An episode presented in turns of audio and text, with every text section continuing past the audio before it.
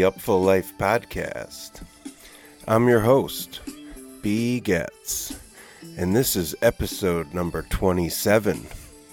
Coming at you live and direct from the Vibe Junkie Studios out here in Oakland, California. And let me tell you, we got a big one for you, and we're so grateful you're tuning in.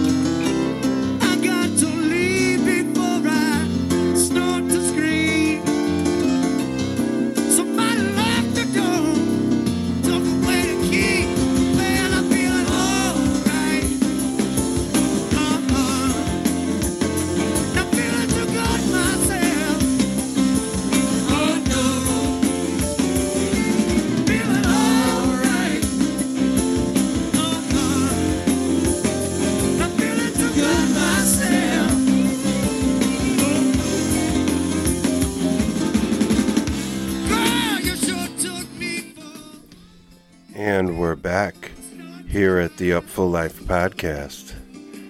And it's a doozy, let me tell you. Appreciate everyone checking in after episode 26 with Ryan Jalbert of the Motet. Thanks to Ryan for coming on the show. We want to shout out our good friends at Nugs.net. Now, Nugs.net's been in the game of online music sharing, distribution, broadcasting, streaming since the beginning. And their uh, visionary uh, at the head of Nugs.net is a fellow named Brad Serling. And uh, just a really fascinating dude who has built uh, just a wonderful enterprise with what Nugs.net. Of course, uh, you can get a gazillion bands live shows through subscribing to their service. They are behind what broadcasts live Phish. Uh, they do a number of free streams on the net on a weekly basis, and uh, yeah, just really uh, awesome stewards of the culture in uh, really forward-thinking ways, delivering the music and the art and the experience to you uh, through technology. And uh, an appreciation for what got us here. And you can check out Brad on an amazing episode of Under the Scales podcast with Tom Marshall, which brings me to the uh, Nugs.net release their top podcasts in the jam band world, if you will, top jam band podcasts. And they were kind enough to include the Upful Life podcast. So you can check that out on Nugs.net's website and in their newsletter. I put it on our socials and it was just a real honor and touched my soul to be received in such a way. And I know I'm kind of hard on the quote unquote jam bands, but uh, obviously that's the culture that made me. I'm a deadhead. I love the Phish, and uh, I worked for Jam Jambase for years. I'm with Live for Live Music currently, so I wear it as a badge of honor. And uh, as Adam Shmeen Smirnov said on this very show, the term jam band speaks a lot more to the audience and the community that supports the music than to a genre or style of music being performed on stage. and I am inclined to agree and tip my hat to Schmeens for that wisdom. And with that, we'll wrap up this uh, this thank you to nugs.net. So check them out, and uh, I would advise if you have the means to subscribe because uh, they offer a fantastic service and uh, really just awesome folks over there at nugs.net. And you just heard the Black Crowes feeling all right from the joint at the Hard Rock in Vegas back in uh, December of 96. And now we're going to hop, skip, and jump to the High as the Moon tour.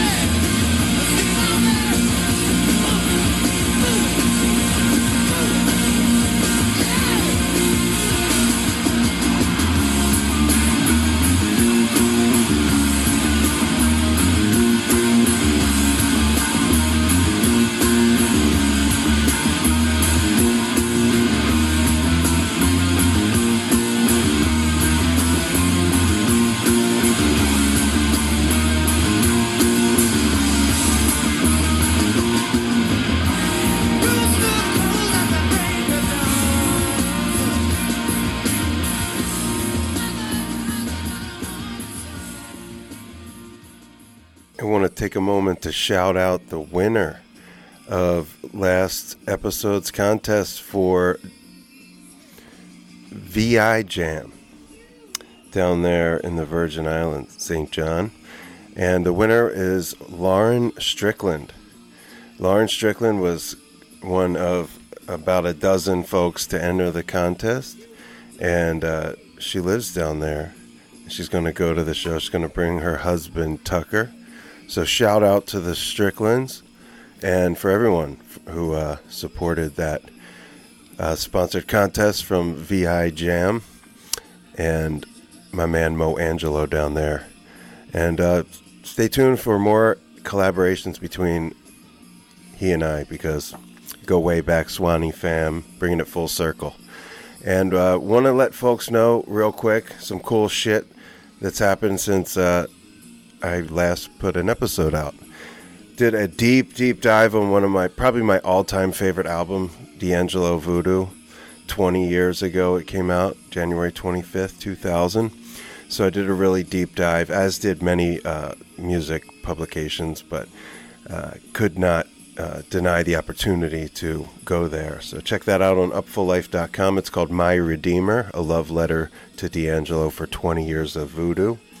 Also checked out a Atlanta hip hop group called Earth Gang from the Spillage Village Collective and Dreamville Squad, if you will. They came through with Mick Jenkins. They played the Fillmore and SF, so uh, hit the show, did a quick story. You can find that on Upful Life and Live for Live Music. As you can, my interview with New Orleans' own vinyl DJ, the queen of rare groove herself, DJ Soul Sister. So, uh, yeah, did a sweet interview with her on the phone in advance of her appearance at Denver Comes Alive. Shout out to Kunj and Sarah and everyone at Live for Live Music for the success of Denver Comes Alive's first annual. Went down last week. The Mission Ballroom, brand new venue out there, and they crushed it. So check out uh, the different video footage that's uh, coming out from that stream because it's a pretty fantastic event. Always like to shout out the fam at Live for Live Music. And uh, just want to send this episode out to one of my biggest inspirations, and that's a fellow named Dennis Cook. Dennis Cook was my editor at Jambase for years. He's one of the form, probably the foremost Black Crowes historical scholar and writer. I would liken his relationship and perspective to the Crowes to my own with Lettuce. Um, he's a friend to the band for years. He's written liner notes for them. Uh, I met him through the Black Crowes online community.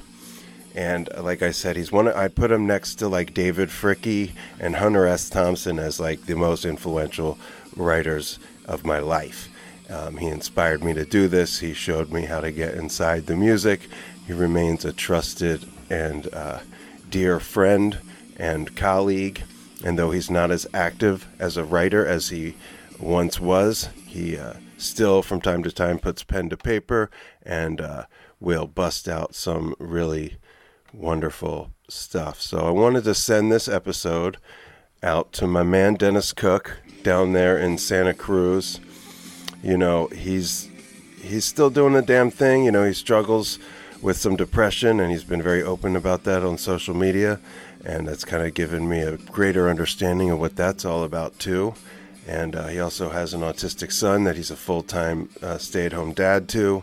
So, Dennis, uh, if you're out there listening, I love you. Your words have gone so deep and so far into so many of our lives. The musicians themselves, the readers, fans, and of course, writers like myself. I still dig up your stuff when I'm looking for inspiration or for another way to get inside the music. And naturally, on a day like today, when I am welcoming the great Steve Gorman, founder and ex drummer of the Black Crowes, to uh, this show, um, I just wanted to take a few minutes and tell the world and you how much you influence me and how much you mean to so many of us as a writer and just as a dude. So, I don't know if you listen to the show, but if you hear this, I love you. And uh, with that, I'm going to play a little bit more Crowes here. This is from the March of 95 Beacon Theater run. Legendary uh, run of shows with the Crowes, one of the many times they almost broke up, you know, etc. Uh, Steve Gorman, the reason that he uh, is coming on the show and the reason that he invited me to host this book talk uh, was because he wrote a book about the Black Crowes called Hard to Handle The Life and Death of the Black Crowes, a memoir. And what you're about to hear is a sit down with me and Steve in a live audience at Book Passage at the San Francisco Ferry Building in San Francisco. It happened uh, on the day of the AFC Championship or AFC and NFC Championship games. But Steve is a diehard Titans fan. They lost literally like 10 minutes before we sat down to do this. You'll hear him joke about it a little bit in the beginning.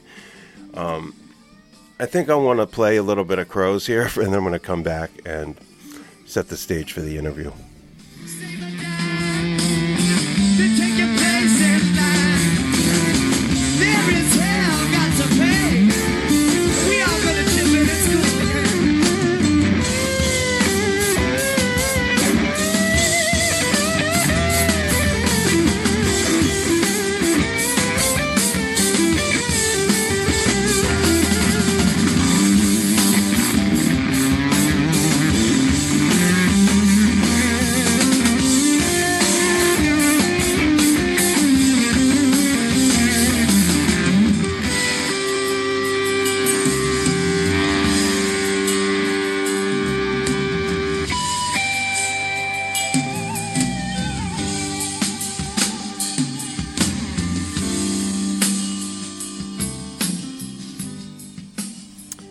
Yeah, Steve and I sat down with this live studio audience, uh, if you will. It wasn't a studio, it was a bookstore, but just came out that way. Anyway, uh, it was an honor and a privilege on a level that I have not the words for this dude to hit me up and be like, hey, would you come and interview me and host my book talk? Now, it's a relatively innocuous request, and it was only like 25 ish people that arrived and sat down, and maybe, you know, two thirds of them stayed for the whole thing. Nonetheless, this is fucking Steve Gorman, drummer of the Black Crowes, who just wrote this like atomic bomb of a rock and roll memoir. It's on the Mount Rushmore of any that I've ever read, and I'm not just saying this because he asked me to do this. He might have asked me to do this because I felt this way about the book and wasn't shy about it on social media. Now, it's a controversial book.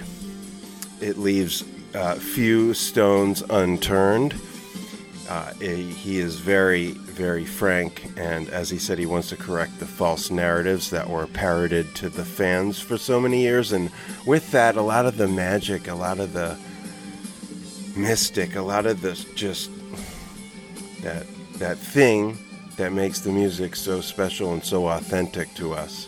A little bit of that sheen comes off with this book, and we discuss that among a number of other topics. Now, I could I didn't really get to conduct quote my interview.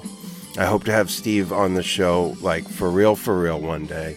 This was for his book and he kind of just ran with it. I just kind of fed him some story ideas and some questions and he answered them and took them where he saw fit. We did like 40 minutes just me and him. I opened it up to some questions from the audience and then I would sort of interject after those questions went to certain places that I had other questions for. So I, I was super prepared for this. I was very nervous. Uh, all the things. Um, it was just such a, honestly, life highlight to just do this. Forget the podcast or the video that you'll see on YouTube. To just sit down with fucking Steve Gorman and talk about his career and talk and uh, you know I'm a writer and we're talking about his book and how he created this document of rock and roll history. And say what you will about the Crowes and now with this book and what's in there you can talk a lot of shit. But at the end of the day the music does the loudest and longest and most profound talking.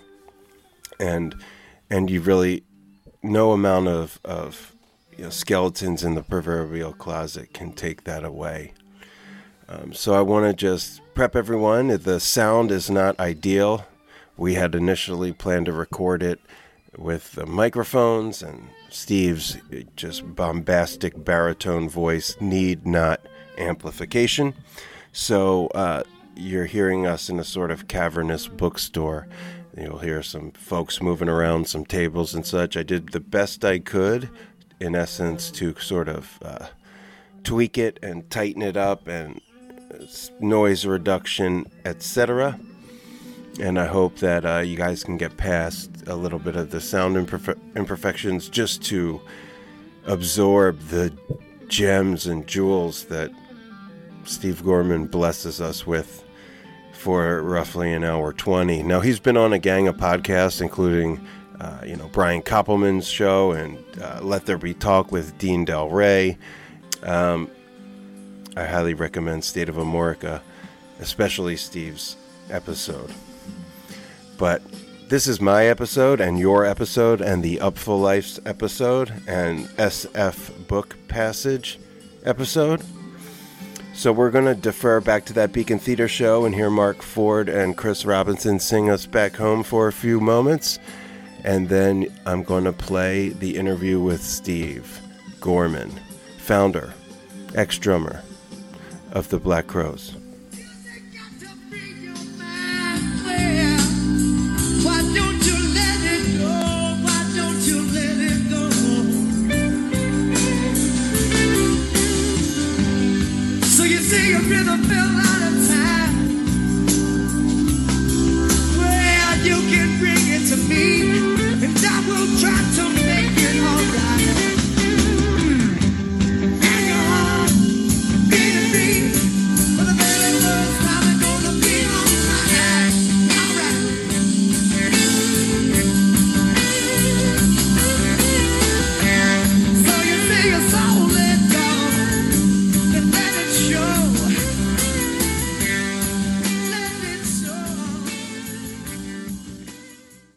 Appreciate everybody coming out today on a big football day, especially Steve here. It's an honor and a It's a privilege. shitty football day. As a, as a Titans fan. So hoping that the, uh, your team would pull it through, so you'd be in festive mood. But nonetheless, we're happy that you're here. Listen, if it was a close game, I wouldn't be here. So thank the Chiefs for this happening on time. I'm not going to use it You don't need it. unless I need it. Right on. Well, uh, we all know uh, the occasion is uh, your memoir, Hard to Handle, Life and Death of the Black Crowes, a memoir. And uh, I gotta say, I read it in one seven-hour sitting. I read it again. I listened to the audiobook. It's a fascinating tale. I find the fifth time through is when it really connects. Just, you know, I had to let it all sink in. You know, some of us. I understand. nonetheless, uh, grateful for you to sit down with us, talk with us today. And there's so much in the book that, that we could discuss, and I just try to pick out a few of my favorite passages. Uh, one of the things that uh, you start off talking about a little bit is that uh, you were an air drummer for the first 10 years of your career, and you didn't buy a drum set till you were in your early 20s. Mhm. Three months later, you're in the studio recording an album. that's going to go sell millions of copies. You're all over MTV. You're in Well, three months later, I was recording a demo that led to that. It was two years before we made the record, so Well, it wasn't that fast. nonetheless, it was pretty instant success. Yeah, pretty much. How was that a, a gift and a curse in your career to have it all so fast, so soon? Um, well, the drumming part was, it was great that I didn't start till I was so late because I spent so much time thinking about it, and I always felt like I didn't have time to fuck up. I had to do it. You know, I was behind the eight ball. Like at 21 to start playing drums, I thought like, I'm I'm so late to the dance, I can't screw anything up. So I was sort of obsessed with not being great, but just not sucking. I mean, that was really my, my goal. So, but that, and that that played a large part of why I fit in. The band came together pretty quickly because I was just made sure not to screw anything up. Like it's always going to be at least solid, and that helped with that. And then as far as for the band, you know, it's funny because it didn't feel like it went quickly. Those those three years from buying the kit to the record coming out, they felt like 30 years. What would feel like now, you know, because every every week, every day, wondering about, you know, I wonder what's going to happen for lunch today. You know, I mean, no one has a nickel, and you're just having a lot of fun, but but not also seeing any path go, you know, developing at first. And we had a lot of frustrating things happen, like any local band does. And plus, we sucked. I mean, I thought we had this great chemistry, and I felt like we were. I used to say we're the, the worst band in Atlanta and the best band in the world, and I thought both those things were very true. Because every band in the Atlanta scene in the late '80s was better than Mr. Crowe's Garden, but but I could just see that we had something they didn't, and maybe that was just blind arrogance, but but it was re- whatever it was, it was there, and so all that stuff led to. But then, as far as the first record being successful or all that too fat, yeah, I mean that's a classic story. If you just lose perspective pretty quick, where the first time out you, you have such a big a big hit. Right, and, it had a long life, that record. You toured for a long time behind it. There were lots of videos behind it. Yeah. It was a different day and age. What, what was that experience like just becoming uh, a rock band that everyone would point you out in the mall and, know who you were and rubbing shoulders with Aerosmith and arenas? Um, I mean, at the time, it was, it made sense, you know. It, it, it, nothing happened. I mean, I always look at like Nirvana. They went from, they put their record out and it was number one like in three weeks. You know what I mean? And we had a year before our record. Back then, you know, went platinum, which that's unbelievable in my records now. But back then, a lot of bands did that. Have one shot at it, and, and a lot of bands sold a million records. It just sounds so weird to say now, but but it took a year to do that, and we were blessing and a curse, so self-absorbed at all times. We were just really trying to be a great band. You know, we just felt like we had made a record that we had to catch up to and be as good as. And so we really, to our credit, we, we focused on being a really great live band more than anything else. And so by the time it was obvious that it was a big hit and all that, we just turned, you know, we, we, as excited as we probably all were, we never admitted it or even shared it with ourselves. We just stayed focused on, well, you know, we were really chasing like, you know, the ghost of the 72 Stones more than wondering what other bands of our own. We didn't care about our peers, you know, we were, we were sort of, it was pretty insular mindset. And, and you had stated that, you know, even though you were kind of coming from the, the Stones mold, if you will, that REM was the band that really turned you on. Yeah. Was, was Well, for me, that's the band that made me want to play music. You know, like I, I mean, it sounds like I'm knocking them, but I first saw REM at, I was in 11th grade and I saw them at the Vanderbilt University Student Center. And I, first time I'd seen some arena shows, but I hadn't, you know, I wasn't old enough to go to clubs yet. I didn't see bands in small rooms. And the first time I, it was, you know, not that much bigger than this room. And it's the first time I realized, like, oh, you, oh, you just start here. Like, you just, and they weren't that great. They were cool and very unique, but I could tell, well, they're not like great. You know, they just have a vibe, but it's not like they were playing crazy things. You know, just it just sort of. And then when I started seeing bands at clubs, it all fell in like, oh, you just get some friends and try to figure this out and see if it works. Uh, but that was, but but I was so into them early on, that, and and everything they, their interviews, everything I knew about them, it just made sense to me and it made me think, yeah, I need to do this. You know, I mean, I always wanted to do it, but I just didn't see a path because how do you grow up a Beatles fan and think I'm going to do that. I mean, to me, in, in a small town in Kentucky, it just didn't make sense. Like I would talk about playing in a band, and my friends would just look at me and go, "Okay, sure, yeah, whatever, dude." You know, nobody was. I didn't have anybody that wanted to do it with me. So you just basically played the one Bee Gees record that you had to your brothers gave you some Beatles records and then That was early on. Yeah, yeah. So I mean, I Ringo just, was, was the guy. Oh yeah, always still. Talk a little bit about what, what was it about Ringo Starr, the drummer, or the Beatles that, that you know connected with you, young Steve, who didn't have anyone to share it with. Uh, well, they have good songs. Call me crazy. Um, his swing, it's just his feel. You know, the drummer, my favorite drummers all just have a, a unique swing. You know, they have their own sense of time. And he always served the song. And I mean, I still listen to Beatles records and still think, how in the hell is he doing that? You know, the better, the better I got, the better he got. You know what I mean? Like, I, we started off and, you know, like, um, it's, it's just like anything else. I mean, I, a lot of musicians are that way, but he was my first guy that I just jumped on. And the more you learn about making records, the more you learn about writing songs, the more you learn about everything, the Beatles just got better and better and better. And I was like, this is weird. I kept thinking I was going to f- crack the code, and it's like, no, they just keep eluding. It's, other bands are that way too. You know, Little Feat. You know, the more you dig in and start really listening, you're just going, oh, fuck it, how did this? You know, and so that, that's that's a great place to be though, because there's not really a finish line in music. You just keep trying to learn and learn and learn, and then one day you die. I feel like your records, a lot of them, you know, have that kind of replay value and, and Mhm. sort of diamonds in the rough that you discover years and years and years later listening to. Yeah, I, I hope so. I mean, that's what we Yeah, that's that's what I was what I was wondering. going for. Yeah. And speaking of Ringo, I, I know talked a little bit about, not in the book, but in some of the podcasts, we had an opportunity to play music with Ringo and, and almost missed the chance. Oh, yeah, second yeah. swing at it. How did that go? Um, just this past summer, Ringo was touring. I live in Nashville, and uh, went to see him. And I know his his drummer Gregg Bissonette, and I've, I've I know Ringo, which is weird to say, but you know we're buddies. And so I went to see the show, and I brought my son down, and he met him, and it was really kind of cool for him. And and um, and they always Ringo's shows always end with a little help from my friends, and. Uh, and he used to have drummers get up and sit in with the band. Like Ringo has his kit, and then he goes up front and sings. And so then his kit's always empty when he's up front. But for a little help from my friends, he used to ask people sit in. And like five years ago, I don't know who it was, but someone got up there and just blew it, just screwed the song up. And then Ringo said, "No more drummers." So it's off. They don't do that anymore. And I've known that for years. So I went to the show not thinking anything about it. And we were talking before the show, quick chat in the hallway. And as he was walking to the stage, he said over his shoulder something like, blah, blah, blah, hey, you know, and I didn't really hear him because I'm half deaf, and I laughed and said something. It was just all whatever banter. And, and my son and I go out and we watch the show, and it was a great gig.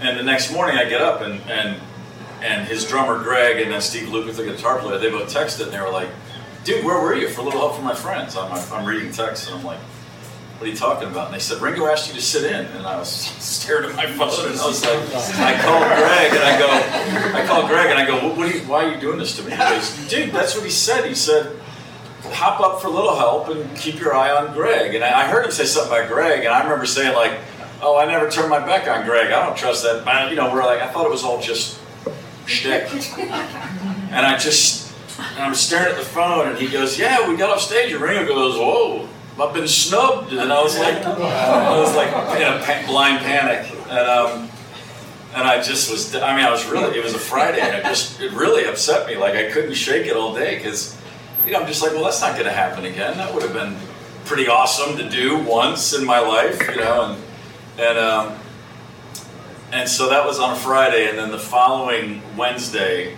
I had to go to Philadelphia for the day. The, for I a radio show, and I was meeting these guys with the network, and we are putting stuff together. And they were in Philly, so I was flying to Philly. And I, uh, I have a buddy up there who is a promoter, a Live Nation promoter.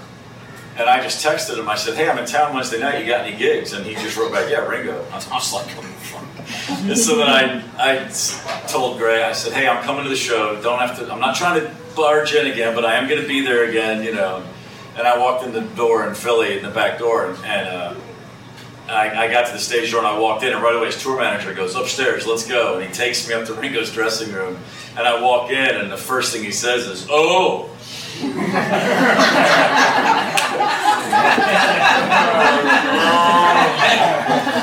and, uh, And I've known Ringo for a long time, uh, but we've never had a lot of one-on-one time because not too many people do with him. It's always an event or it's a place or you hang at dinner or whatever. And we just sat in his dressing room for a while, and he started. It, first time it was the longest I've ever had with him, like one-on-one. And he was telling me all these fucking crazy Bonzo and Keith Moon stories, and I'm just sitting there like, you know, my brain melting. And at the very end, he goes, "So, are you gonna are you gonna come up again tonight, or are you gonna snoop me again?" You know, and I'm just like. Can't believe Ringo's breaking my balls. I said, no, I will be there. And he goes, well, do you know the song Photograph? And I said, yeah, that's the first 45 I ever bought with my own money. And he goes, well, when you hear that one, come up to stage left, and then we'll get up and we'll do the song. And I was like, cool, I can do that. And then, uh, and so it was great. He said, all right, well, we'll see you after. You know, I'll see you up there. Have fun. You know, don't ruin it for everybody. You know, and I said, great. So we, I, I left and I was really excited and I was thrilled I got to redeem myself. But then when Photograph started, I was on the side of the stage and I started having like an anxiety attack. I really was like, I'm gonna get up and play Ringo's drums with Ringo. I mean, it was freaking me out. Like this is this goes back to me at six, like hearing Ticket to Ride for the first time, and this being my lifelong guy. And it's one thing to it's one thing to meet him and hang out with him, but to play and be on his stage, I mean, that was a whole different thing. So it was. I was literally standing there going like, and his tech came over to hand me some steaks, and he's like, "You cool?" And I was like, "Man, I'm kind of freaking out." I was really surprised by that, and I was losing my mind until I got up there. And once I at the kid, it was like, "Oh, okay, this, this is the easy part." It was the build up, but we played the song, and I didn't ruin it, and I, you know, it was all good. Kind of went by in a blur, and so now I can die. Glad you got the, Yeah. the mulligan because that would. That was it was it was it was a long weekend. Wondering wondering if he was gonna ever talk to me again. Uh, there's a lot of shows played, obviously with the Crowes, and a lot of beers drank, as you noted in the book. And I was curious, how did you go about recounting with such detail these uh, adventures and journeys around the world with the band and all these different cities? Who came and went? How, how do you go back and It's get a curse. I just I just remember everything. I mean I don't I don't have a photographic memory. I don't think. I mean I know people that do, and, and I don't remember that kind of detail. But I have, as things were going along, there were always just significant moments, good, bad, and in the middle of everything that were always just they just found their way in. You know, and I, mean I I, I wrote. Um, about three times what the book is, and the whole time I was writing it, all I thought was I'm leaving so much out. Like I just kept saying, like God, this. And it's like to, to dive back in, I kept finding that like if I was telling a story or there's significant, I, I, the way I saw it in my head, I'd be writing about something, and my memory, it's like you walk into a room and there's ten doors, and I'm like, oh shit, well which one do I open? And then you go down, and then there's ten more doors, and it's like everything that comes back leads farther, deeper into the story. You know, like I can remember what everybody's wearing, what people were eating, and you know what it smelled like for a lot, you know, all that stuff. And it's weird. It's just you know, it was it was kind of exhausting. There were days when I would finish writing, and just I just was like dead. You know, I couldn't even think for two straight days. But I I enjoyed it. I liked just being in a zone where there's no distractions. But um, yeah, I've just always I've had that kind of memory. So it's just what it is. Yeah, well, it was, Until my kids were born. it's gotten a little fuzzy. Yeah, yeah. That that that that shot. I missed a few years in the early, you know, 2000 and 2005 is a bit of a blur. But uh, once they could walk and talk on their own, I started, you know, I could check back into the real world. the irony there is those are the years you were not active with the Crowes. For the most part, yeah. Interesting. Um, you know, when you moved on to the second album, uh, Southern Harmony Musical Companion, timeless record, uh, addition of two essential members to the band, the late great Ed Harsch on the piano and keys, and Marc Ford on guitar. Uh, dedicate a whole chapter to Ed, and uh, a lot of really touching profiles of all the band members, um, Marc included. What was the difference? What was the what ratcheted things up a notch when those guys got the? Well, the, the, the biggest difference, and it's weird because this is not a, it's not to take away anything from them. The biggest difference from the first album to the second is the rest of us, is the four guys that were there for both. Because the difference from us, from Great Shake the Moneymaker Southern Harmony, is is unquantifiable. Like we went from being a band that had a good sense of what we were trying to be, and going way beyond that on the road for two years, and becoming the band that could make Southern Harmony. And then Ed joined halfway through that tour, and I mean, he was like this, you know, he was like a, this guy with a carrot across the room at all times. Like, hey, look what I'm doing. And we gravitated and ch- tried to catch up and get to his level.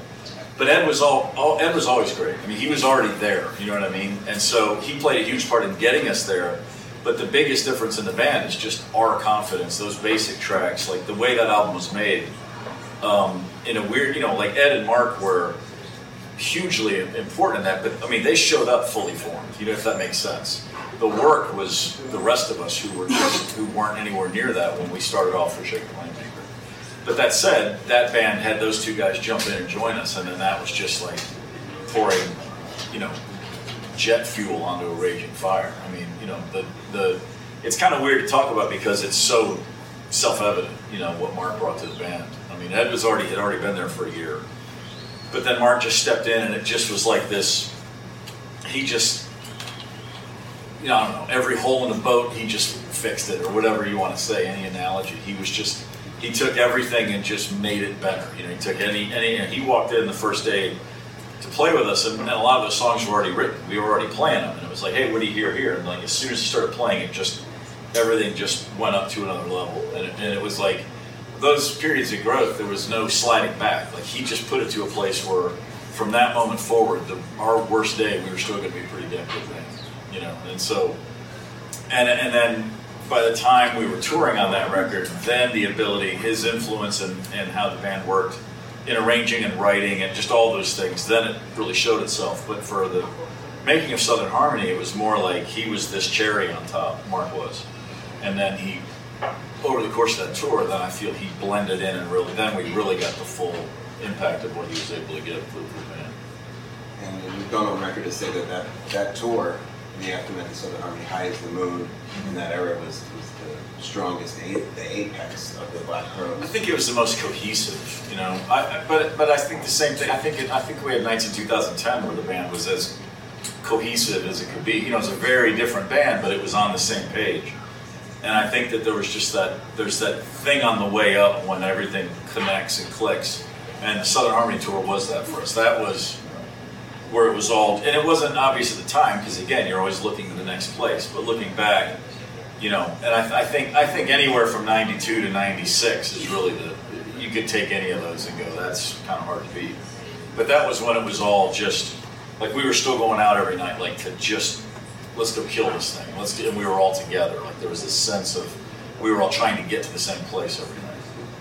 And it was never quite like that again. I mean, we still had great results, but I'm just totally speaking internally. And the unspoken, you know, communication between everybody was by '93. That was it was never that that fluid. I should say, I guess. Yeah, I was 15. I saw my first show at the Tower Theater in Philly in '93 on that tour. Probably why I'm sitting next to you today. Okay. You know, and, and I think the, the book is really your opportunity to explain all the head scratchers, all the what the hells, all the Some of them. almost. I mean, it, it, you, you've talked about it being closure. The book has been closure for yourself. It's been closure for people Um, for the band. I, I think? I think it's it's been a lot of other people have said that word to me. I, I don't feel like it was to me because I feel like I'd already I'm I'm already there. I, I, the book wasn't a wasn't a cathartic thing. I didn't have days where I wrote and I closed the laptop and it was like, oh, it's the, I've already I've already gone through all that. You know, I've already had therapy and I've already been processing this in real time and then ever since. You know, so it was more just the, the grind of getting it all out and and and and putting it down in a way that that flowed in the way I see it and felt it. And so, um, but I've been, but but for so many other people, other guys in the band and crew members and management, all these other people have that have contacted me. Um, that's a word that they're using all the time, you know, because it is it was a. Um, I think no, no one ever left the experience of being in the band in a great place. Like no one ever walked away like that was great. You know, it just didn't happen. It's, there's not one person that could say that. People left feeling okay, but not great. And there's only a few of those people. And so for everybody that's been looking back and in their own life trying to make sense of it, it's been a pretty. It can be. It's not overstating it to say it's really traumatic for some people, but it's certainly been difficult. And so it's been really rewarding for me to know that it touched everyone. I mean, to me, it's such a personal book. I mean, it's a, the, the whole book's about me. I mean, you know, in a way, it's like this is me responding a lot of times very poorly, or you know, ways that I would have never could imagine acting now. You know what I mean? It's like this is all about I'm in a situation, and here's the cast of characters, but this is my path. You know, and so, but uh, so I was surprised that so many other people related and got you know that got people that were in the middle of it are all saying virtually, virtually the same stuff when I talk to everybody. And I've talked to, I haven't talked to Marc, I haven't spoken to Marc, we've been in touch. And I've talked to pretty much everybody else who's in the book, not named Robinson. Um, and it's pretty standard across the board, everyone's feelings and thoughts. And it's, but that's been uh, really gratifying to me. Yeah. Because I mean, I, I really didn't write it for. I didn't. I couldn't. If I found myself thinking about how's this gonna, you know, I just had to stop. I mean, you just that's just death if you're wondering about how any specific person, much less fans or any large group of people, is gonna receive something. I mean, I knew there would be a million different reactions, and I just had to focus on. I'm just writing my story. This is it. Yeah, but uh, Brian Koppelman on the podcast you were with him said that you, you made Chris Robinson out to be the worst guy in the world, and, and I'd be inclined to agree that the portrayal. Did you consider that at all No. in doing it? No, I mean that's that's. I see. I don't see it that way. I, I don't. I make him. I don't. I, I don't think he's the worst guy in the world. I think he's. I think he's a mess. I think he's got some real. You know. But that's a guy that for many years I loved with all my heart too. You know, and it's just. But again, that that come that came and went, and then the rest. You know, you still look at the. I've had people say at some of these events, they're like. I don't even want to hear the records anymore. And I'm like, oh my God. If you do that, then all that's left is the book. You know, like, fuck. It was all, the, the, the music is, that's the most important thing. I mean, it's, it's, uh, I mean, I, I do, I, I, I didn't have a vendetta, but that said, it, it is, it, it's very frustrating to see years and years of, of, a, of a very false narrative being presented, you know, and that, and even that narrative changes depending on the day or the minute or the mood or whatever. And, and so that, that's a little frustrating, but it, it's really, you know, it, Ed, when Ed died, that's, it was in the aftermath of Ed's death where it just suddenly made perfect sense to write this book. Like, because Ed died without anybody knowing his story. And I, I can't tell his story. I wish I, I wish somebody could, you know, but that's too late. And I did have a sense of, well, shit, I'm not gonna not get mine out, you know. And plus, I just think it's a great story. I mean, as much as it's like, some of it really sucks, but man, it's fucking awesome. I dropped out of college and I bought a drum kit, and got in this crazy good band for 30 years, and doing all this. I mean, it's it's fantastic. I don't begrudge you the portrayal, I, I, I, I don't think you were unfair to him or Rich or really anyone. I'm just acknowledging that No, no, of there's a course. perception that you were. Well, I really think I think that the people, I- it's, you can tell right away what people's almost always subconscious. They don't, but everyone has a sense of expectation before they open the book. If you're a diehard Crowes fan, you're hoping, I hope this gig is in there, or this story, or what's really happened. This and and I've, I've talked with enough people where I don't think people are aware of what they're expecting, but they know when they're disappointed. You know, they're like, "The fuck? What is this?" Or they're pleasantly surprised or whatever. But for people that aren't so involved in the Black Crowes, I think their perspective, and I, and I did think I want this to be a book that someone who doesn't know a thing about the band can still read and relate to. I mean, because it is a universal story. I mean, I mean, it's basically it's friendship and loyalty and betrayal and addiction and codependency and love and hate and it's all of those. When it was happening, I was always aware of it. Like, man, this is just a, this is just a novel. It's a movie. This is all these elements that have always been the building blocks of all every great story ever told. It's just in the context of a fucking rock and roll band, you know. And it's I didn't want to write a book about rock and roll. It, it- I, I never I never saw it as like we're just a rock band conquering the world. It was that's I never had that sort of cliche view of it. It was far more important to me than that. Was everything. It was my whole life, you know. That's the way everybody was at some at a certain point. So I, I just I think the. Uh, I mean, this is the weirdest thing ever, but I've had so I've had people like producer of Squawk Box on CNBC wants me to come on the show to talk about workplace dynamics, and I'm like, you know, and like they have an event, and I'm gonna. They asked me, I don't know, but she's like, well, we get all these CEOs in a room to talk about these themes, and you know, I think you'd at that. I'm like, uh huh, okay. She goes, so we'll have the CEO of like Delta Airlines, and Chipotle, and Kaiser Permanente, and I'm like, and you want me to say what? And she's like, no, there's a this is all universal stuff. Like everybody who's ever worked in any creative field or any really intense where there's a lot of pressure can relate to every story in the book. And I I always felt that way, but then to hear other people say it, it's like, oh yeah, shit, of course, you know. So I mean, there was a lot more in it, and when I was writing it, I was aware of all those. Those are the things that all led me to it as much as anything about just wanting to get something out about the Black Crowes. I mean, it's you know, the Black Crowes isn't this thing it did. I, it was me, and it was my friends, and it was the people where you know it was very. It's kind of weird to put it into those kind of terms. It, it, it can sound trite when you say it's my whole life, but that's what it was. It comes out in the book, and that's what it's, it's magical to all of us, and that's what made it so excruciating to read some of the stories in there. Um, we're in San Francisco, and we spend a lot of time talking about Chris's uh, preoccupation with all things Grateful Dead after we went to a show in '91, and uh, there's a conflict in the book where you talk about that era of the band, uh, 92 to 96, which is what was most influenced by his preoccupation with evolving set lists, and then he covers the jamming. Yeah. But you also really, uh, was not to your chagrin, and you feel like. No, all of which was, no, I thought all that was great. I think that it just went too far. I mean, I, I was always good with, I'm not a guy who walks down the middle and I'm not trying to be the moderate and everything, but I just think that there were very obvious moments where it all clicked and made sense. And everybody could feel it. And we'd be like, oh man, that's the thing.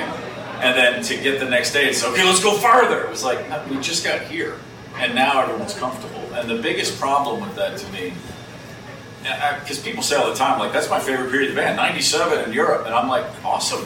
I mean, if, you're right. I mean, everyone's right. I'm, you know, I'm not running for office. I'm not trying to, if, if you know, because there's gigs that I was miserable the whole gig. A, as a drummer, every time I ever walked off stage thinking that I was the love child of Ringo and Buddy Rich, everybody said, man, you had a rough night, huh? And I'd go, and then when I had gigs where I was just fighting the drum kit the whole night, that's when everybody goes, never heard you better. You know, so it's like I go into this knowing my perspective is just mine. And I and it's so when people love periods of the band or a certain gig or something that I wasn't happy with, I don't say you're wrong. I'm like, great. Because everyone's, you know, and, and I say the, the fans who have all the gigs and listen, they know more about it than I do. I don't listen to that shit. I've never gone back and listened to a live show. I, I have no interest in do. I can't do it with Trigger Hippy. I don't do it with any. If I play a session, I don't go back and I just it's I'm there, and when it's over, it's someone that's for everyone else to do. I just don't like because I'll just tear myself apart. I'll listen to every little thing and be like, oh, what was I thinking there? I mean, the the turnaround on on the album version of Sting Me to go back to the second verse, I still hate it, like with all of my life. It's just this little and it's the most pedestrian. In the studio, I knew I was like, oh, I should do something now. Just play, oh, ah, you know, it's one of those, and and that's what's on the record. And I'll never hear that and not go, God damn, I hate that. So why would I go back and listen to gigs? You know what I mean? It's just like it's pretty brutal.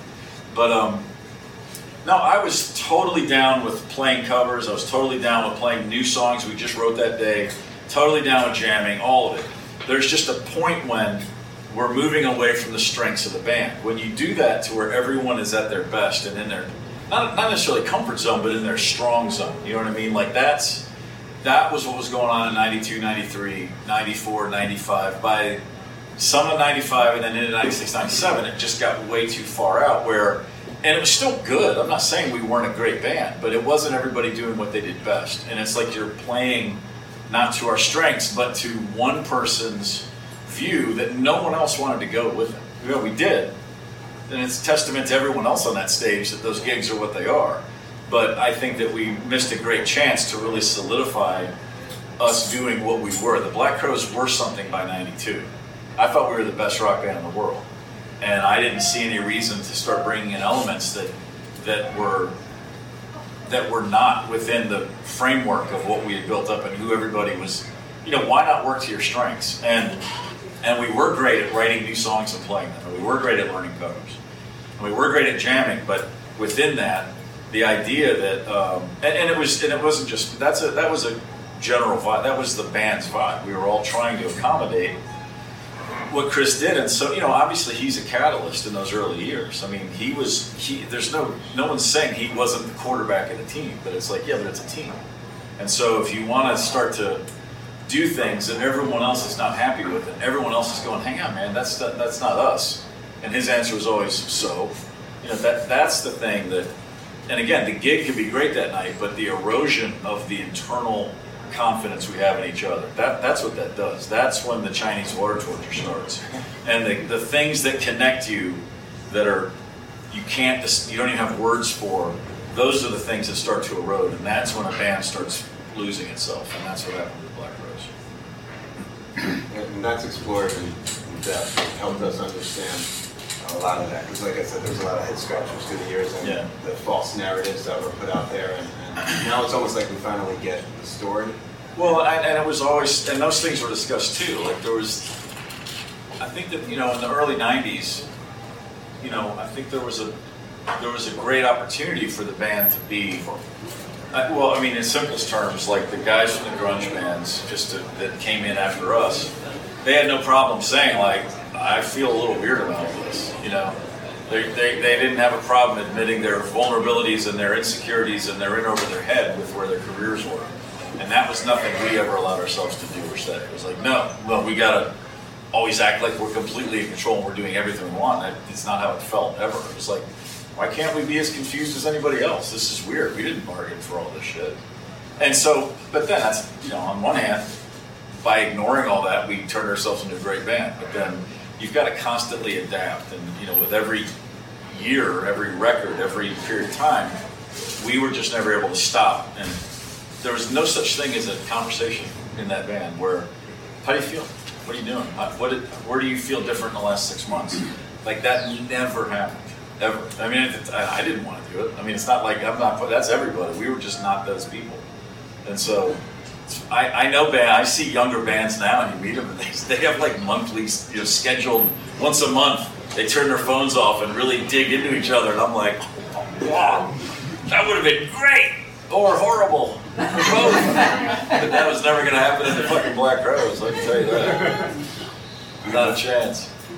We're gonna open it up to the questions from folks in a minute. I just wanted to get uh, directly from you. You mentioned 2010 is another high point of the group, but Uh-huh. you virtually ignore the last um, eight-ish years, the last third of the band's Yeah. career. Uh, Well, the narrative was established. I mean, as a story, it's. Um, I wrote more, but then in reading back and figuring out how we wanted to edit it, it just it- a lot of it was the names have changed, and that's it. You just just put different people in it.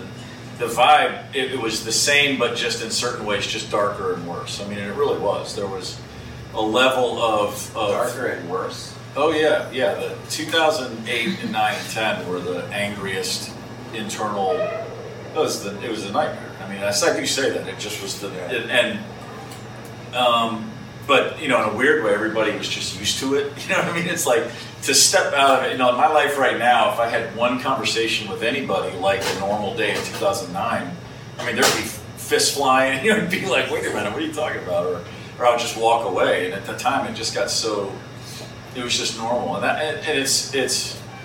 But again, in the, in the grand scheme of the story of the band, that, that just nothing was done in those years that ever. I mean, to me, the ulti- the essence of the band, and a big part of that was once when Marc and Ed left the second time. I mean, and that's not a knock on on Luther or Adam, who I great dudes, and I love playing with them. You know, I really did, and I still am, I, I feel great about everyone personally that joined the band. Um, and I do think, into, hell, I love playing with Paul Stacey. He's one of my favorite guitar players. But in, and in 2010, that band on good nights was just killing it. You know, we would walk off stage and even, even then be like, oh man, fuck, that was something. So again, it was just what it was. But I didn't think in the, after a certain point in the book, it's pretty exhausting. You know what I mean? And I'm, I was looking for high points and I was like, well, there really aren't any. I don't have any really exciting, happy things to say about that period.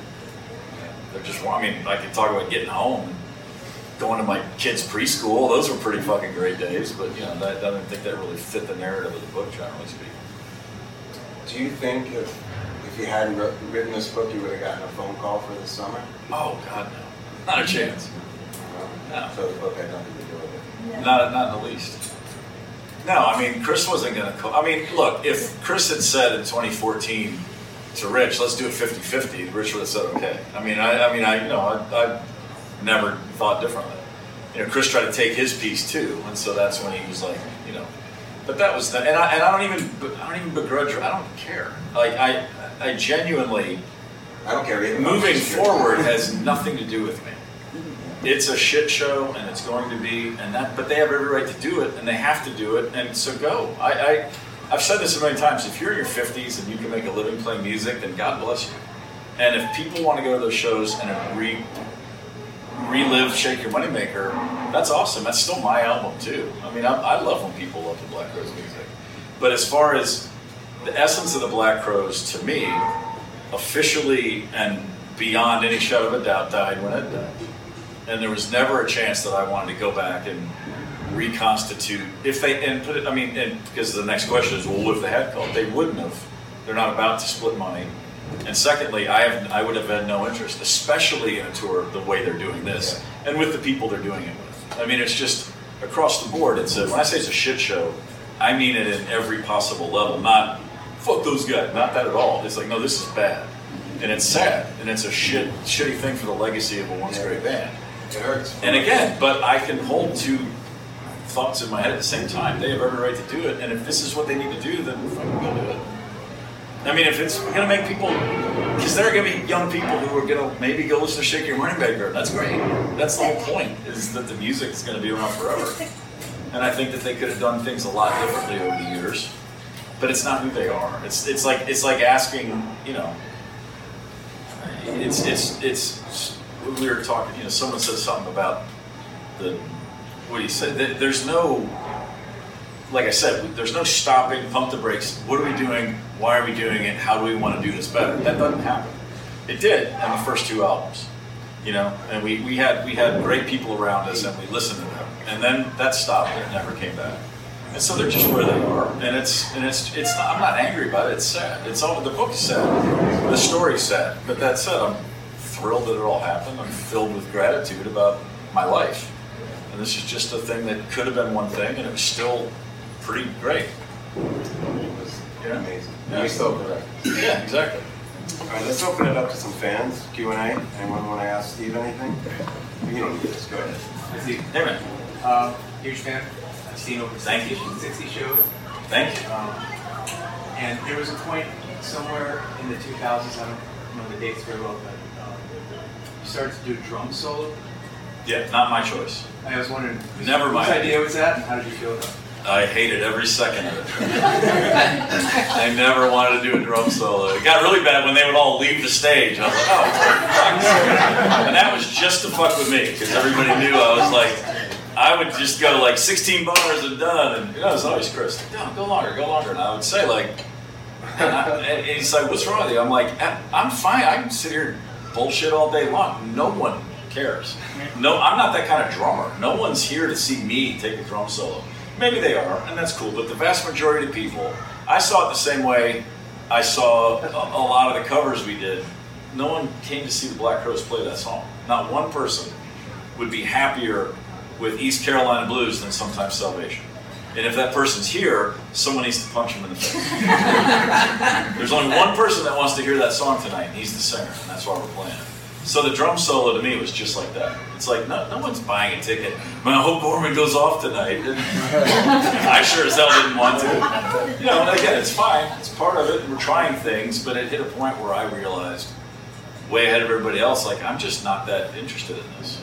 You know, so why am I subjecting an audience to it? And you know, like so much of the band was these concurrent re- realities and themes, but like I was on the record as saying like I, I thought the recorded version of Golden Hills, I love that. I love the lyric. It was the last authentic lyric Chris ever wrote, and my, I couldn't believe he wrote it down. I was like, that's actually you're you're writing a real song about yourself. And I thought the re- recorded version was really cool for a B side. I was like, that's a great lost track that someone finds later. And, he's like, no, it's going on the record. And I was like, oh, okay. And then he wants to play it live. And I'm like, oh man, nobody. No, this is just piss break central. Like, you're just, I mean, I guess on one hand that's nice, but why don't we play something people want to hear? you know, and, I, and it's not, it's not. I, I, I do say in the book, I never had a, I, I, I was never obsessed with sales figures, and you know, we all made a good living. I was not counting tickets or album sales. I was, and I'm not trying to give myself a gold star, but I just looked at the room and I was like, man, it's pretty obvious what our fans want from us. Why are we not giving them that? Why are we forcing them down all these rabbit holes? And then some nights we bring it back around, and then it's a euphoric encore. Then some nights not. Like, like, come on, man, it's not that difficult. So, a lot of that kind of stuff. It was like, but that was always that was the band from '93 on. It was always varying threads of great and weird and confusing, even on the inside. Yes, sir. So I never got, and I haven't, can't wait to read the book. I never got the jump from Southern Harmony to Amorica Uh-huh. until the Lost Crowes came out, album came out, and suddenly they were like all these early versions. It's like Amorica got recorded twice, Yeah. like first time, and then everything got beaten up and recorded the second time. Stuff like Feather, which is amazing, never even made that. Yeah. What, like, how do you go about recording the like? It's expensive, no. Like, but going through and doing the whole thing Yeah, back then. twice. And, and Well, we made a record that Chris produced, and it just wasn't that. It just no one liked it. The label didn't like it. No one else in the band liked it. I mean, it's fine. As an additional bunch of tracks, if you're a fan, you know, when I'm a fan of a band, I'll listen to I'll listen to them talking in the studio. You just want everything. But if you were going to put a third album out following Southern Harmony and it was going to be tall, that was not going to be a good move. Is how everyone felt, and even Chris had to admit that eventually. Um, and so, but there was also a thing where he he had a real reticence to.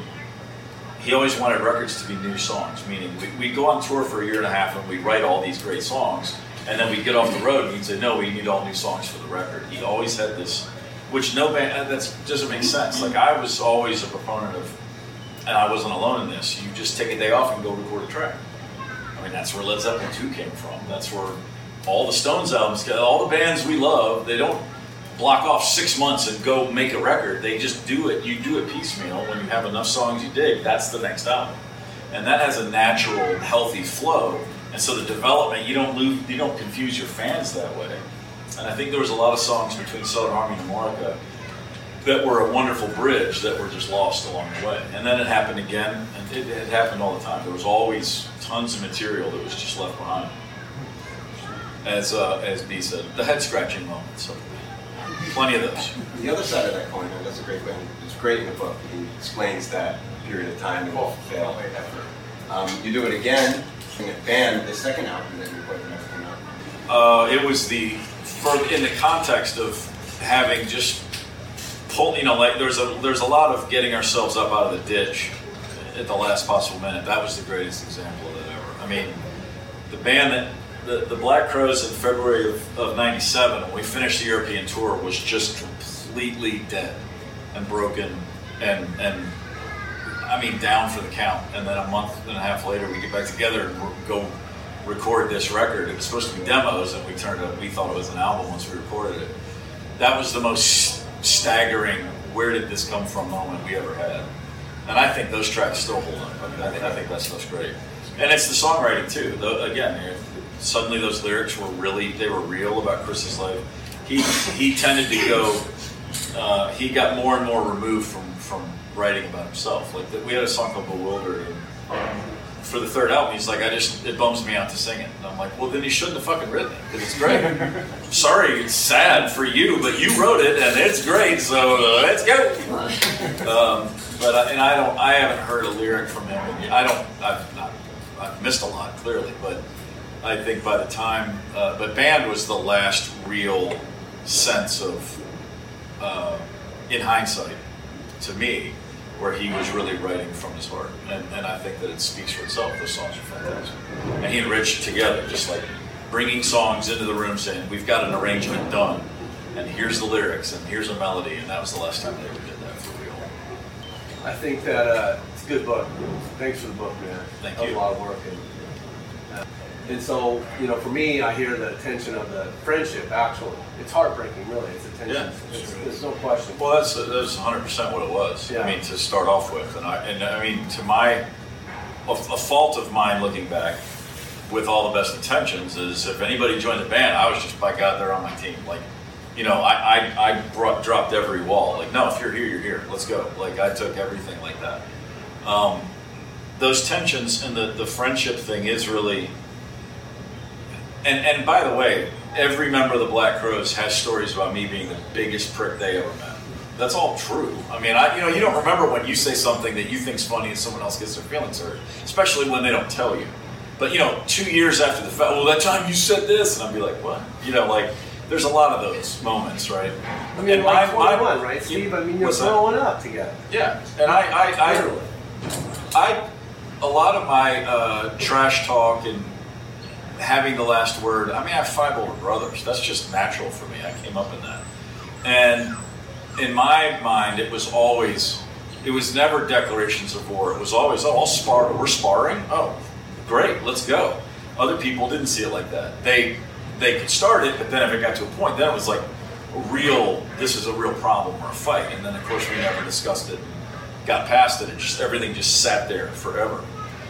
Um, but the problems, you know, no one in that band ever looked at me and was like, I can't believe, you know, I can't believe my drummer's doing it. I'm Steve, you know. Chris isn't the singer in the Black Crowes. That's my, it's the guy I used to loan money to. He was my best friend. And and Johnny, you know, that's that's my dude. And we did all these things together outside the band that, that really solidified us. And then he would have a weird day. And I, you don't look at it like uh, it, it was never. Why is why is my guitar player an asshole? It was like why is Rich? What's wrong with you? It's just you know, in my mindset, it was always us against the world, and it's like for real. Like that that really is. And any band you have, you know, bands don't have to be best friends, but you have to respect each other. I mean, I know plenty of things about a lot of bands that have been around a lot longer than the Black Crowes, and those fucking guys hate each other's guts, but they respect each other, and they recognize the importance of their place and, and what they all give. And that, but those lines were just totally crossed all the time. And so, yeah, it was never, I mean, it can be annoying and it's like the Amorica, I talk about the Amorica cover, which I thought was ridiculous and still do. Um, I, I, that's a decision that like, why is the singer of the band doing this? But, but I didn't go home and lose sleep over it. But when someone betrays your confidence or betrays your trust or you know then then it's personal and that has nothing to do with the band that's just people shit you know the the rich jimmy page thing which is the most you know that that's got nothing to do the, the, the absurdity of that is it's a people story. Who would look at the guy that just gave us our career back and say no? That that's that story to me. I, I we would have never made a record with jimmy page. He's not that he wasn't going to do that. He wanted to, but for a million reasons, it probably wouldn't have worked out. Or even if it had, maybe it worked, maybe it didn't. It's not a question of what did we miss? Like, did the sword come out of Excalibur from Page one last time? That's not the point. It's this guy just gave us our life back, and he's offering to help more. And the answer is yes, thank you. That's that's the answer. Thank you for bringing that to light. Now it makes you Yeah. know, sense to me. I ended up with second row shoreline tickets. That would have been a great Oh, show. yeah. You and me both. So, yeah. I was there and I was screaming every night. That was fucking great. And I often wonder why that didn't come because Yeah. you kind of knew Jim Page hurt his back, yeah, but something else must Yeah. have happened for that to just be dropped. Well, he was, you know, I, and the thing, the, the other thing too, again, just on, it's about people. He was more than willing to continue in tremendous pain.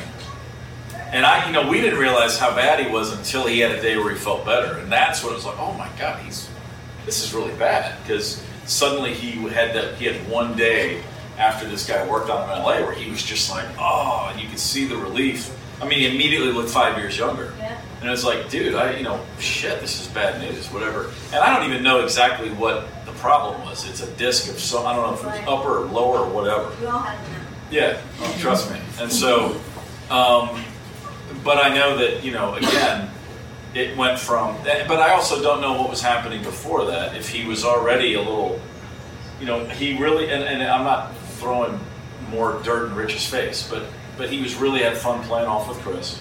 And Rich didn't perform. You know, Rich doesn't perform ever. He's on stage, he's in his own head. He doesn't really give a lot performance wise. And he never, you know, Jimmy, you know, Jimmy would come over and you would just look at him and And I'm like, Rich, smile back. We're playing in my time of dying. Smile.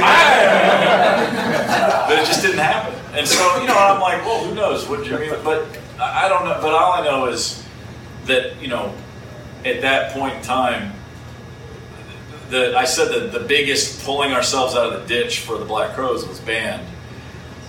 But but the Jimmy Page thing was, I mean, in the fall of '99, I mean, honestly, there was nothing. Record labels wouldn't even answer Pete's call, and then we played six gigs with Jimmy, and we had an offer from every label in the world. The next summer was cool though, just because we were we were grooving more. That's the only difference. I mean, you can never get that initial excitement back. Those those LA shows were. The last night at the Greek was that really was like the ultimate, just head mind blowing Yeah. experience and fucking, you know, uh, Richie Hayward was there, and, and Mike Mills from REM was there, and I'm just like, oh, this is fucking great. Uh, it's pretty exciting. Yeah, no, that was good. That next summer, those were we were grooving then. Yeah. Gonna be bringing Trigger Hippy out here?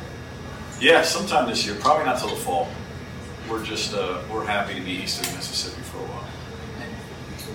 That Jimmy Page and the Black Crowes, that the live, the live album, that is probably that and Live at Lee. Those are two of the best records. I can't believe I can get a speed ticket listening to Yeah. the Greek Theater album. That that album, you just put that down and crank it and drive. It's unbelievable the thunder that came out of that record. It's It's such a great, great live record. Good. I was curious when you guys. There's a point in the book where you talk about how how Rich kind of you guys are having debates on making set lists, or Chris is making the set list. You can tell the energy's going down. Rich does a set list and it just goes through the roof. Right. Go moving forward through the years. Was was it ever any? Was there any any more who? Contributing set list wise, was everybody just kind of content to let one or the other, or did it? Well, no one's content. It was just, you know, at, at a certain point, you're, it's, you're talking It's to not the getting wall. It's just, it's, um, you know, there was, uh, it's so funny too because in the, I was always amazed at, at for a, a the narrative of this band being presented and Chris's vision is to just be this band that can go anywhere at any time. If we walked out the set list, anybody that's seen a bunch of shows, very, very rarely did we ever deviate from it. Right. And I mean, like, there would be an obvious vibe in the room, and then you'd be playing, and you're, I'm just looking down, like, oh, here comes fuck, you know, some last place that loves lives or something, and I'll be like, oh, but yo, man, what's up? It was and it was like, no, no, that's on the list. That's what we're doing. We do some of these people I'm sure in the room too would do like a whole if you guys did six nights at the Fillmore. Yeah. And so many nights the set list would change radically. Yeah, right. Which was great to have that ability. It made the show so much more fun. Sure. What are we gonna hear tonight? Yeah. But you would always wonder at what point in the show after you just rock out hearing something that something really strange would come on. Yeah. what is you know Well, and in the, in the moment at the time, you know, for a long time it was always everything. Everybody got angry about every little thing, and at some point, you know, at least for me, I did realize like, well, this is just what it is. I mean, it's not. I mean, Chris didn't wake up and think, how am I going to fucking piss off Steve today? Actually, that's not true. But not every day. There were times when he did, just like I did about him. I'd wake up and think, I know how I can really get under his skin today, and this will be fun. I mean, that's stuff. That's again, that's normal. That just happens. Yeah, know, yeah. around. But but it was just a. Um, I think there was. I think if you admit what you're great at to him, that was some sort of a surrender or a. Then there's pressure, you know. It's, stay stay ambiguous, and then nobody can pin you down. And I think that's about that's that's that's his view on life. You know, that, and the Black Crowes and, and everything he does all suffer from that to me. But that's not suffering to him. He thinks that's what it is. So it's a very different thing. I when I first met Chris, we were talking about basketball, and he said his favorite player ever was Quintin Dailey. And if Google Quintin Dailey, I should have walked away that right then. Wait, what? The guy from the Bulls that- that's in prison for rape? That's your favorite player ever? Phew, man, he was great. And I told him I, I love Magic Johnson. He goes, oh, why? I'm like, oh. I don't know. He's greatest point guard of all time. but I mean, it really is like I said. It's not. It wasn't by design. But when you're young, you do think everything's like, come on. You know, everybody thought everybody else would one day wake up and just start making sense. They thought I would. Everybody in the band, there was things I was doing. I'm sure. I don't know what they are, but now Steve will come around one of these days. You know, you spend all these years waiting for everyone to get into your headspace, and then one day you realize like the only thing I can control is me, and I'm still want to be here, but I just got to try to figure out my own head and just see what happens. Now. Those Fillmore runs were awesome. Yeah, I wanted- Yeah, I gotta I tell you, to there's some tag great that. shows, man. Fantastic shows. Because I, I've been there since 1991, you guys. I just saw you. I know that. At the Warfield. I've seen you one thousand times. I've never told this story publicly. The night before the Warfield, my cousin and I, Jeffrey, who later was the Dancing Crow, uh, but he was on the road with us then. We went out to see the A's play the Orioles, and got rip roaring drunk on stadium beer as you do. And we were waiting at the bar to come back, and we're just out of our minds. And, uh, and I'm like, man, I gotta take a leak. He goes, yeah, me too. And we're looking around, and it's bad, and we're really stupid drunk. And we walked to the very end of the platform and just peed into a trash can. And I'm standing there, just like, oh my god. And I, and I just hear this. And there's just two Oakland cops, and they're standing right next to us. And he goes, no, no, go ahead, finish. And I'm like- and we finished, and it's, I mean, just picture that two guys peeing in the trash can. So ridiculous. And he goes, so why wouldn't why wouldn't we arrest you right now? He said something to that effect, and I was like, man, I just. And Jeffrey goes, man, he's in a band. and We're playing tomorrow. The Black. Crowes." I'm like, dude, I'm like, that's the last thing you're gonna say. And I was like, no, no, I'm not in a band. And he goes, which is it? And I was like, I'm in a band. He goes, what band? I said, the Black Crowes. He goes, oh, okay. All right, this is your one. Get on the train, literally. And we and I got on the train, and I was like, oh my god. Anyway, that's the Warfield story I have. So back to the Fillmore. You brought that up. But to have you guys come and play that first run at the Fillmore for me was like, Yeah.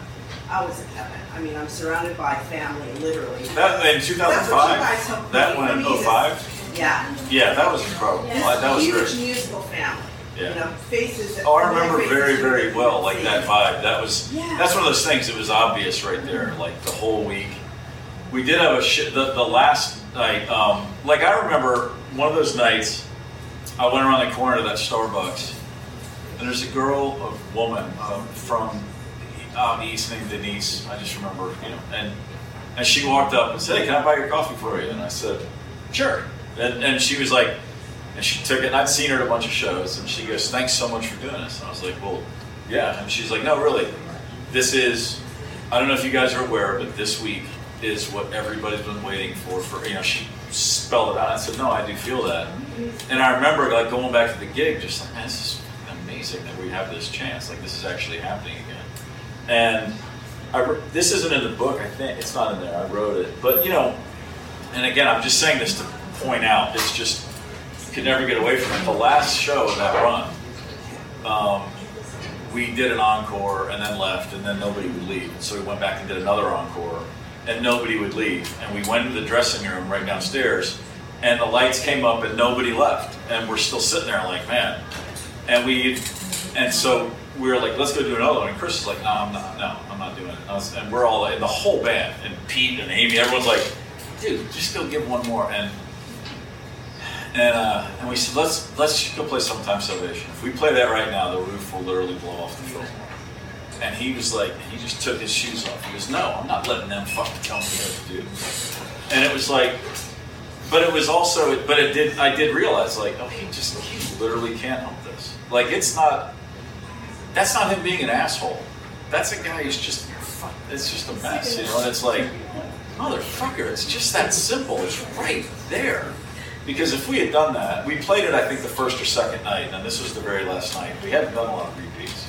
And if we had gone out with that vibe right then and played that one song, that was the only song anyone suggested. Everybody goes, that's the one, let's go, let's go, let's go. And I mean, even Ed is like, oh man, that's the one about, you know, we're all like, let's go. And it just couldn't happen. Just couldn't let it ever just be okay, you know?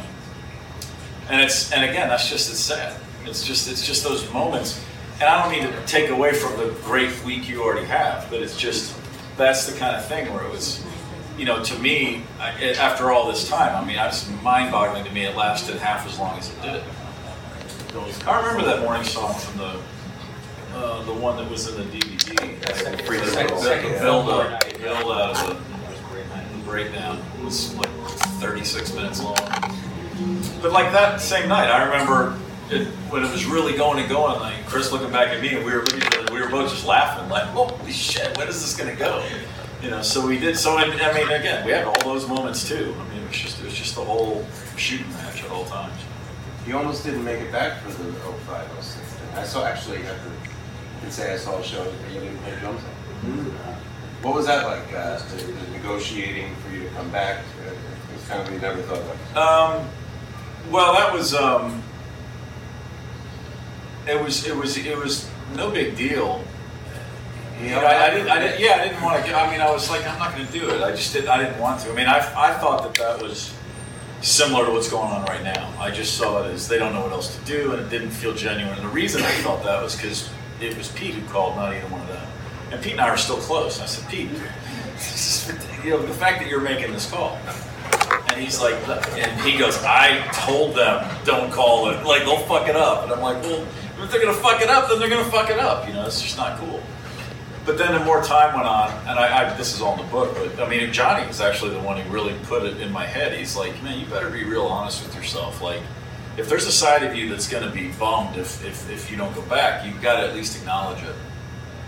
And so that was a definite. My mind was telling me one thing. Like, I know this. I, I know this movie. I know how it ends, and I was right, and I did know how it was going to end. But I didn't. But I did want to see if. But I still had this thing like, well, maybe we can do it right this time. You know, and I just really wanted that to be the case. But then when they went out and were playing shows without a drummer, I just thought it was fucking great. I mean, not, nothing against that guy. I just because I could. I knew. I knew more than anybody what that experience was going to be like for everyone on that stage. Because I had said I'll come back, and then they were like, "No, no, we're good. We got someone." You know, they're playing their game and all. And I, I didn't hold out to play a game. I really didn't. It was I was very honestly just late coming around to admitting to myself that I wanted to do it. And then they were like, "No, we're good." And so it was. It was. Uh, they weren't good.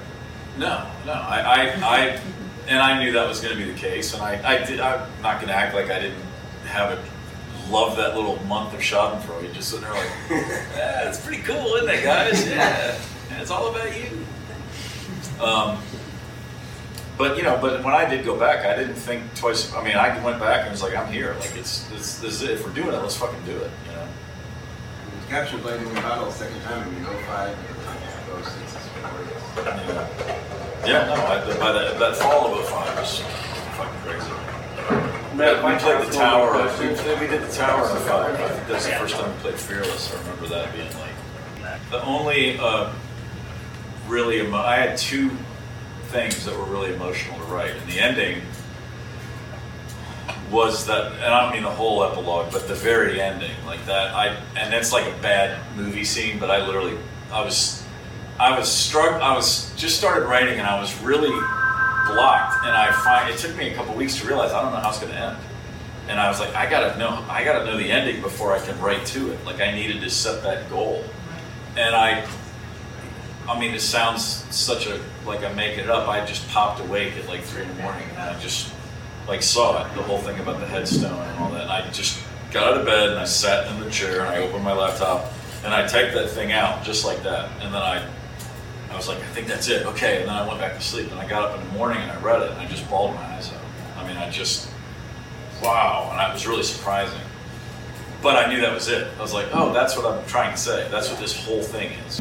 Was there a thing where a bunch of your tour bus drivers all died or committed suicide or something? No, one did. Oh, just okay. I thought Yeah. it was like a like a spinal No, tap. no. One one killed himself in an especially horrific That's way. that's the part I remember. Yeah. It's especially horrific. But I remember going, was Yeah. that like a theme of your tour bus drivers? No. You were telling all these stories about that person and Yeah, that. he yeah, uh, so he cut his own head off with a saw. That's exactly what I With a, remember. with a I band, wasn't like an gonna say electric that, saw, but like was a like, thing. yeah. It's insane. Yeah, that's that's a true story. That's why I didn't mention that part. Well, you know, I- I people just are wanted to wondering. sure, like, is that a- he was uh, he was a driver on the Shake Your Moneymaker tour, a guy named Don Register. So of course his nickname was Cash, and uh, and a really flamboyant character, and just a funny guy, you know. But then we had we had a well uh, any band that tours, the bus drivers are all shithouse crazy in the best way usually, and then you get a few who are actually really dark and struggling. But we had a guy named Cowboy in the in on Southern Harmony, and he had been a uh, he he spent the Vietnam War riding choppers into hot zones and pulling out casualties, and so he was bus driving to him was reliving that. He was getting his boys from A to B every night, like it was his mission. And if there was a problem with that, I mean, he he was like at war every night. It took a while for us to pick up on that, you know, but there's a lot of honor in how he approached that, and a lot of sadness, and a lot of you know, and there's there's just so many. It's funny. I, mean, I haven't thought about this, but every driver has just got these. They've got their own amazing lives and stories, and they're just surviving in that world for way longer than the bands. You know, those are all the guys who you know. And Don, we had a bunch of drivers on Shake Your Moneymaker until we got to Don.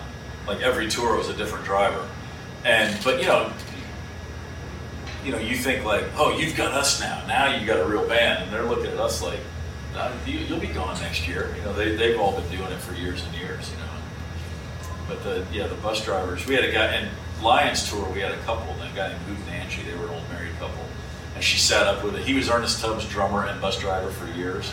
This old guy Hoot, and uh, he was the best. We were driving across Montana, like a whole. We went from like somewhere in the Dakotas all the way to Seattle. So it's like two days on the bus. And I remember watching a, a Family Feud marathon on the Game Show Network on DirecTV. Richard Dawson, 70s Family Feud. We're just stoned laughing for 12 straight hours. And uh, and he said, and, and Angie was driving, and Hoot came back and he pulled out a crock pot. And he goes, I'm gonna make some chili. And we're all oh, that's great. Hoot, he's putting on, he's got the, the cue, he'd already bought all the supplies. And he's putting it all in there, and he goes, well, we'll have good, good chili in about six hours, boys. This will be a real dinner. We won't have to pull over. And we're just all like, this is great. And Andy Hess was playing bass with us at the time, and he came walking out of the back, and he goes, oh, you making chili? And he goes, I sure am. He goes, what kind of beans do you use? And Hoot goes, I didn't say I was making stew. I said I was making chili. just so like, wait, what? Know, just like, he goes, you don't put beans in chili? Yeah, if you want beans, you have beans. And it was just this thing, and it was like, it was so odd and off and hilarious and perfect in the middle of nowhere in Montana. We just all, and again, you just laugh for two hours, like, what the hell is this guy's doing? Anyway, yeah, there's a whole book about bus rider, bus bus driver stories somewhere. You mentioned there were two points of writing the book that were emotional. What was the other one? Oh, uh, Sven flaming out when at the end in the spring of 2000. That chapter was impossible to write. And I think I'd never, because he and I never really talked about it. We never went through. Like he fell off the face of the earth when he left, and you know that's a guy that I had moved to Atlanta. That he was in my first band. You know, Sven was the guy I moved to Atlanta to start a band with. And he had already gone through so much in the early '90s with his first, you know, with the band after I left Mary Hope. And he was in a band called Needle, and they were all messed up. And when he came back to the Crowes, he just kind of got his shit together. And then within a few years, he was off the rails again, and it was terrible to see. And then when he unwound and, and left the band, like we didn't, no one heard from him years. I mean, he literally just went off the grid. And so when I came back to the band in 05, I knew he was back, but I hadn't talked to him or heard from him. I hadn't seen him in five years. And I got back that first, like five years and a month, you know, because he left on April 1st, 2000. And so it's like May of 2005. And I got back to Atlanta, and the first time I saw him, you know, it's just, and he, you know, right away he looked healthy. You could tell, like, oh, he looks great. And and he was so happy I was back. I mean, he more than anybody had been going through a month of shows with another drummer that the, everyone's riding hard and and having trouble with. So he was so happy. But but beyond that, I, I just said like that first day, I was like, man, are you okay? He goes, yeah, I am. I was like, I'm so happy for you. He goes, yeah, thanks. And we never talked about it. We just because it was he's good and I'm good and let's just go forward. And so he's the only person I called before it came out to say, hey, I need to talk to you about this thing I just wrote. Because uh, he's a very private person, and I I don't know how much of that story anybody else has heard, but it you know it was the most heartbreaking thing in real time that happened to me when I was in the band, and the way it the way that and that's a totally personal thing because he flames out with Clint, and those are my two guys that I first started playing music with, and then I saw Clint the last night I was in town. Like the timing of all that was so significant in in my life. That was like such a huge few days in, in to me, and so writing it, like the more I got into it, I kept having to stop and just like, oh my God, like I just had never. That was the only thing I hadn't actually processed, I guess. And so when I finished writing that chapter, um, I did like finish. Like there was a thing. I sat there, and then I went upstairs and I I read it to my wife. I said, "Hey, just listen to this." And I read it. and I couldn't read. I started. I kept crying because it was just so. I just had never admitted how sad I was at the time. It was just like this buried thing. Everything else I'd already dealt with and already faced and talked about and thought about and really mulled over. But that was, for whatever reason, I just never did. And so that was that and the very end were the two things that I that kind of killed me, right? But everything else was just this is what it was. And I called Sven and said, you know, or I texted him. I said, hey, I need to talk. You know, I wrote a book. He was like, oh yeah, I know. And, and then uh, he was actually going to be in Nashville like the next week, so we got together. He was great. He goes, I don't care what you write, it's all true. He goes, if you write something about me, I did it. It's on me. Don't worry about it. I totally trust you. And I was so relieved because I really. It was after the point where it was there was no going back. And if he had said, I really don't want it in, in the book, I probably would have taken it out. He's the only. That's the only thing I would have done that for. But uh, but he was like, no man, go ahead, it's fine. And I gave him an advance copy. Like kind of blasted through it. And he goes, yeah, that's about what it was. I was like, whew. yeah. The most emotional part of the book for me as a fan um, was the, the end of the golden era of the band. There was an impromptu intervention backstage with Marc. He like loved Mr. Spaceman or something. And, uh, Yeah. and it was interesting because you had spent a lot of time portraying the personalities of each band member, and then they all sort of revealed themselves in that crisis. It was, it was excruciating to read um, the way that, that happened for Marc. Um, but in that, you, you really see how much of a stand-up dude Johnny Colt is. And you make the statement that sticks with me in the book that, quote, Johnny Colt won the Black Crowes. Yeah. What did you mean by that? He's the only guy who left with, uh, or he's the first. I mean, I, I felt great when I left in 2001, but it was like that. That was only because I'd seen him do it. I mean, I, you know, he he spent the summer of '96 and summer '97 sober in that band, which is just in, it's un, unimaginable, and just kept to himself. And he wasn't being given an ounce of respect about what he was trying to do for himself. I, I did. I certainly didn't give him any shit. But you know, after after the recording of Three Snakes, when that was just taken from him, and then getting just piled on for a whole his final year, like his thing was. It, you know, it was so obvious to him, like, I got to get out of here, but I'm going to get my shit together first, you know. And watching him walk that walk, I mean, that was like a guy trying to lead a gang, just getting your ass kicked in order to get to the door, you know, for real. Um, it was it was incredible, and I, you know, and then when he did quit, like I, I, I was so stunned, even though I knew it was coming. I mean, I had no doubt in my mind it was going to happen. I still couldn't believe it happened, and that was such a wake up call to me. That just like, well, I got to get my shit together now. But, So but he just, quit right? You guys had a- I, I, I, no, I mean, we, not at that moment. We had talked, well, in 95, I said, there, there's a whole thing about the, the breakout of the money. And I said, I'm leaving, you know, and Johnny said, well, if you go, I'll go. I mean, he told, me he backed me on that. And then when, when we made Three Snakes, and then Rich decided he was going to play bass, and Chris said, yeah, that's cool. Like, that's, you know, like I look now, like that's, a, whole- again, that whole story is about me not saying, no, stop. And, and it wasn't like I was stabbing Johnny in the back, you know, that's, that's his fight, that's not my fight. The thing, even beyond that, the thing that I'm most disappointed in myself is that I, it wasn't about Johnny's feelings, that was the band. That was the essence of what made that band great, was us all playing together. I mean, Johnny's not my favorite bass player. You know, Rich is not my favorite guitar player. Chris is hardly my favorite singer. But together, that's what mattered. You know what I mean? I'm no one's favorite drummer on my own, on our own. Like you know, you know, you can pick apart everybody's playing or singing or whatever. But when everybody was together in a room, that there was a thing that would happen. That's that was the Black Crowes to me. That's how I always saw it. And so, not drawing a line in the sand for Three Snakes, you know, that's what I let down the Black Crowes more than Johnny. I let down my version of what made that band special. That choice was basically the beginning. Oh, for sure. Yeah, no, that was it. That was that was the end of it. That was the beginning of the end, or the end of the beginning, whatever way you want to look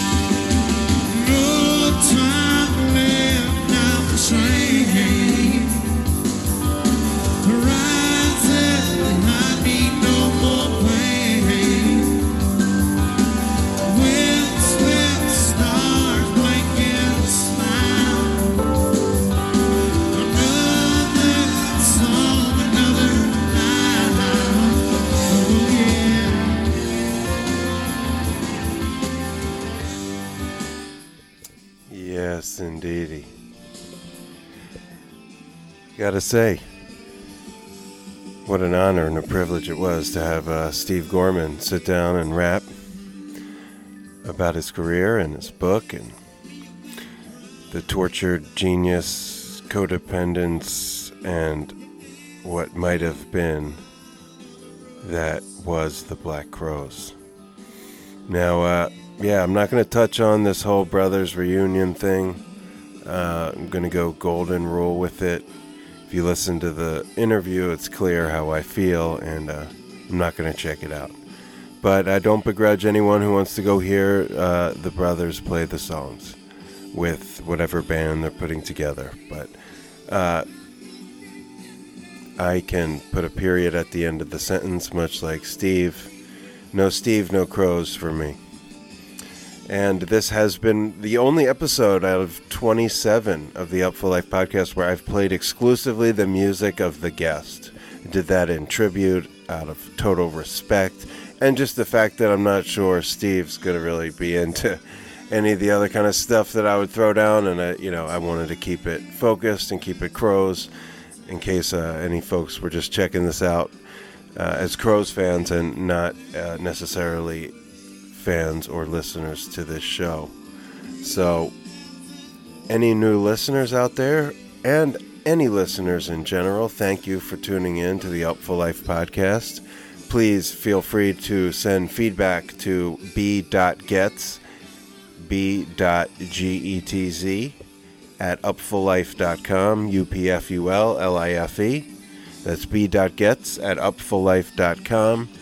Even better, you could rate and or review the podcast on iTunes. Tell a friend, share it on social, whatever it is. Uh, we appreciate you. And uh, yeah, shout out to the Stricklands, Lauren and Tucker, who won the tickets to VI Jam Fest. And we're going to wrap things up here with one more jam from the Black Crowes. You guessed it, for the Vibe Junkie Jam of the Week. It's tough call. You know, I played a bunch of my tunes already, uh, special versions. Right now, you're hearing one of my favorite songs, Wiser Time, from uh, Essen, Germany, in November of 96. Uh, so yeah, really touched on the glory days as we talked about in the interview, the 90s, the Marc Ford, Johnny Colt, Eddie Harsch era, Southern Harmony through Three Snakes in the further tour. And hopefully we'll get to have Steve come back on the show and I can really get into the nitty and gritty with him. But I think he did a great job of doing that. And if you are curious, as I mentioned, there are a number of great Steve Gorman interviews on podcasts of all different kinds. The search function is your friend. So for the Vibe Junkie Jam of the Week, I'm going to play Descending, found on the album Amorica, which really uh, is my favorite Crowes album. Uh, I love Southern Harmony with all my heart, and I also love Three Snakes and One Charm. I mean, I love Tall and Band, the albums that never came out from that era. But but Amorica was the record that I got as a kid uh, that just took me to the next level. And and I've been a fan of the Crowes since I played Jealous Again at my bar mitzvah. Uh, that's a true story. So yeah, Amorica was my shit. Remains my shit.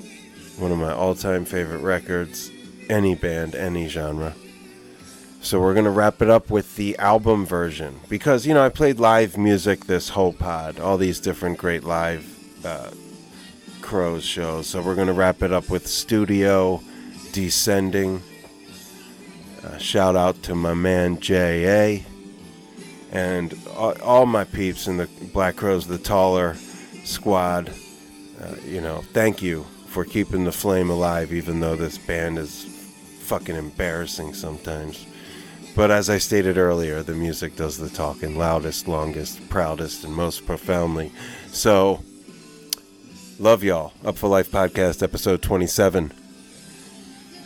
I'm your host, B. Getz. Holler at your boy, Descending, Amorica. We'll see you next time.